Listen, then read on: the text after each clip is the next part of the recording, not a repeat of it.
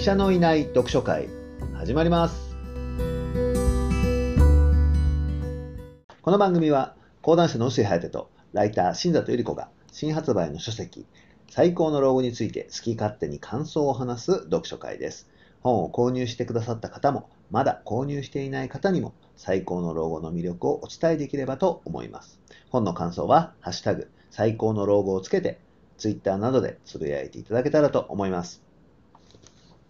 というわけで、ようやく序章まで来ましたね。ちょっとあの序章まで行くまで言いたいことがねありすぎましたね。いや、結構ね、やっぱりこう、語れるものが多いですよね。そうですね。本って結構、あの、みんなコンテンツだと思ってるじゃないですか。あはい思ってます。本とは何か。本ってコンテンツ、文字情報だと、あるいは映像情報だと思った、映像じゃないか、画像情報だと思ってたりしますよね。そうですね思ってますねい。や、僕にとっては全然違って、はいやっぱりこう、一つの、うん、まあ、ものなんですよね。ものあ。うん物物理的な存在。はいはいはい。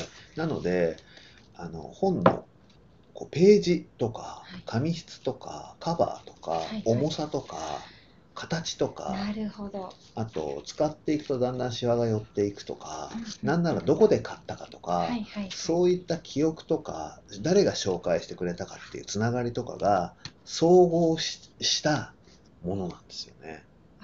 確かに今おっしゃったそのまずは体感五感この触覚とかそういうところプラス記憶メモリーみたいなところにもつながってるってことなんですね。あそうなんですよおおなるだからほど。どこで買ったかとか特に僕は結構重要視していて。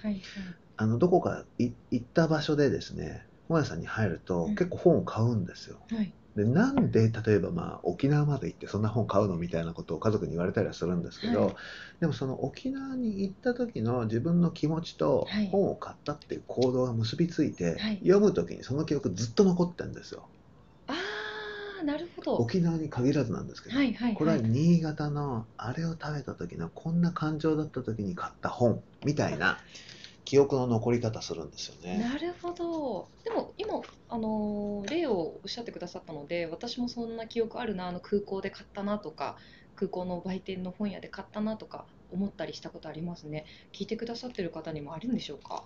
本との思い出とか。そうですね、はい、だから聞いてみたいですね。結構買った時のレシートを書店で買ってレシートをもらった場合とかは本に挟んどいて、まあ、それをあえて思い出しやすくするっていうかそうするとあれなんですか？記憶がより残るとなんかいいとか。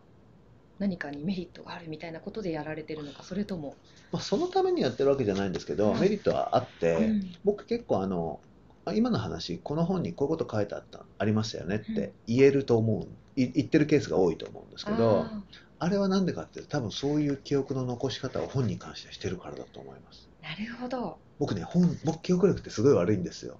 よくねもう家族にも、あんはい。ああんた何にも覚えてないねってよく言われるんですけど、はい、でも結構本に書いてあったことは割と覚えてる方でなるほど。それは多分ねそういう読み方をしてるからじゃないかなって思いましたいやなんかこの話もまたすごく深掘れそうですよね。記憶の仕方みたいなのも。今日もちょっと序章に行けな序章そうに行けなで怖いそうです。私今記憶の迷宮の話とかしたくなっちゃったんですが、ですけど今日は廊下のそうそうそう序章の序廊下の章ですよ廊下とは何か、廊下とは何かね解説してくださってる章がありますので、いほらほらや廊下漠然と廊下。いや廊下ちょっとネガティブなイメージありましたねこの言葉に。いやーねまあカレーとかね廊下とかねそう嫌ですねなんか。でも僕この序章って、はい結構最初からあの僕序章が実は一番好きなんですけどこの本の中で。序章泣きませんか？これいやー私も感動しました。ナイスボールから本始まってますよ序章当になんかちょっとちょっと小説かなって思うようなうん素敵な出だしですよいやね。このまあ、ネタバレになっちゃうといけないんで中身はあまり言わないようにしますが、そうですね。いやこのちょっと序章の話を聞くと、はい、山田裕二先生が普段あのコメントしてくださったり、はいまあ、一緒のラジオで話してるええ内容とかのこうなんていうか優しさあを、わかります。まあ、一つの原点として感じますよね。あの山田裕二先生本当におっしゃってた通り今優しいですよね。すごい優しい方だなと思うその原点がわかるこの廊下の序章のカレーで何が体に何が起こっているかの文章だなと私も思いました。そうですね。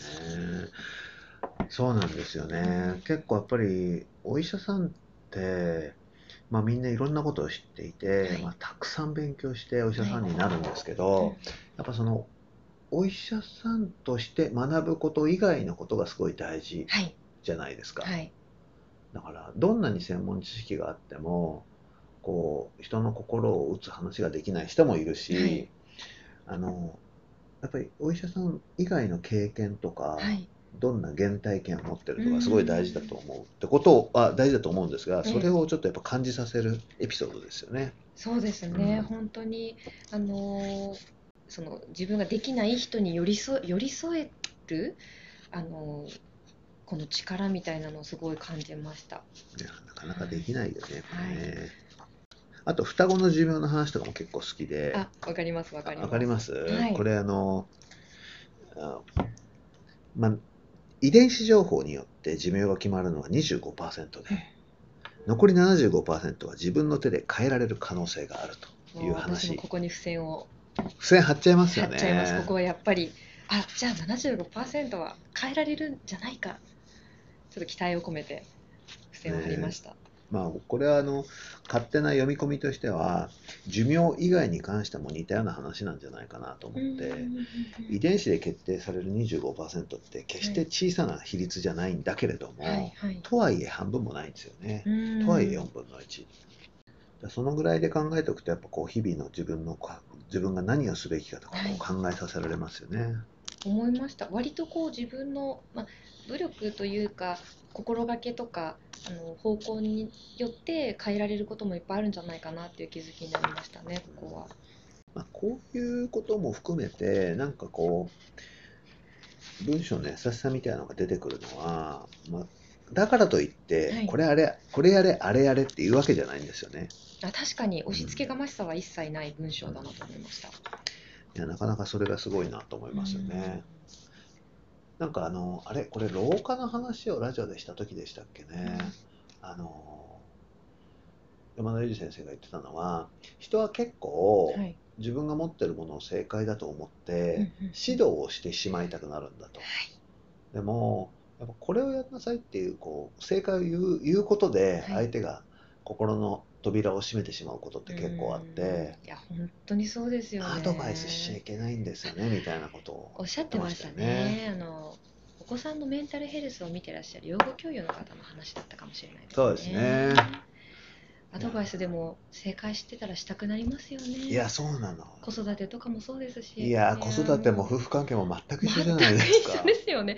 え、正論を言いたくなることってなんて言うんですか。なんか現象ありますかね？あのだって正しいしっていう気持あ、ちが。正論を言いたくなることに現象に名前を付けたいですね。名前つけたいですね。かなりその現象に悩まされてますね。私あはー。特に子供はそうですよね、うん親としては一回通過してる話だからこうした方がいいっていうのはまあ分かってるんだけどそれを言われた瞬間に子供やる気なくすみたいいや本当やる気なくしてるのが顔からも分かりますし 態度からも分かりますしあこのやり方この接し方間違いなんだろうなっていうのはもうフィードバックがきますが、ねそういうなんかこう接し方みたいなのもこの本を読みながら知識というかなんて言うんでしょうね。人との接し方の勉強にもなったりするのかなと態度ですかね。態度？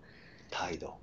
向き合い方。アティチュードアティチュードですかね。山田先生ともうね話してるとこうえちょっと英語の発音頑張ろうとか思いますね。英単語を入れがちになりました。ね 会話の中であのちょっと移ってきてしまいました。そう。あとはねカレーには実はメリットもあるみたいな話をねいや本書いてくれて当こますね。れは本当にあのーいいことってあるのって思われる方も多いんじゃないかなと思うので必読のパートかなと思いました。まあでもねもう単純にでも僕も風邪なんてひかなくなりましたよねあ本当ですか？え、引かなくなってないですか？ちっちゃい頃とかでよくめちゃめちゃ風邪ひいてましたよ。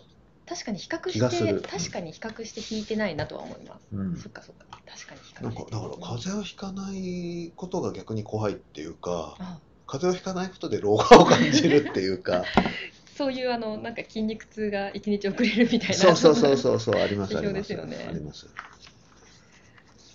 そう、そんな感じで今日はね、はい僕が大好きな序章についてちょっとお話ししました。はいどうですか？よろしいでしょうか？はい、もうあのフレイルとか皆さん気になる単語もいっぱい出てきてると思うので、この章も楽しんでいただきたいなと思います。ねえまだもし読んでない人がいたら、ナイスボールの話は、もうぜひ読んでいただきたいです。ね、いつかみんなで語り合いたい。ですね。はい、じゃあ今日はどうもありがとうございました。今日は最高の老後の序章について2人で話し合いました。老化とは何かという話でしたね。皆さんの感想も Twitter などでぜひ教えてください。ここがあの山田裕二先生と発音が比較されて恥ずかしいところなんですけど、あえていきます。Thank you for listening and see you next time.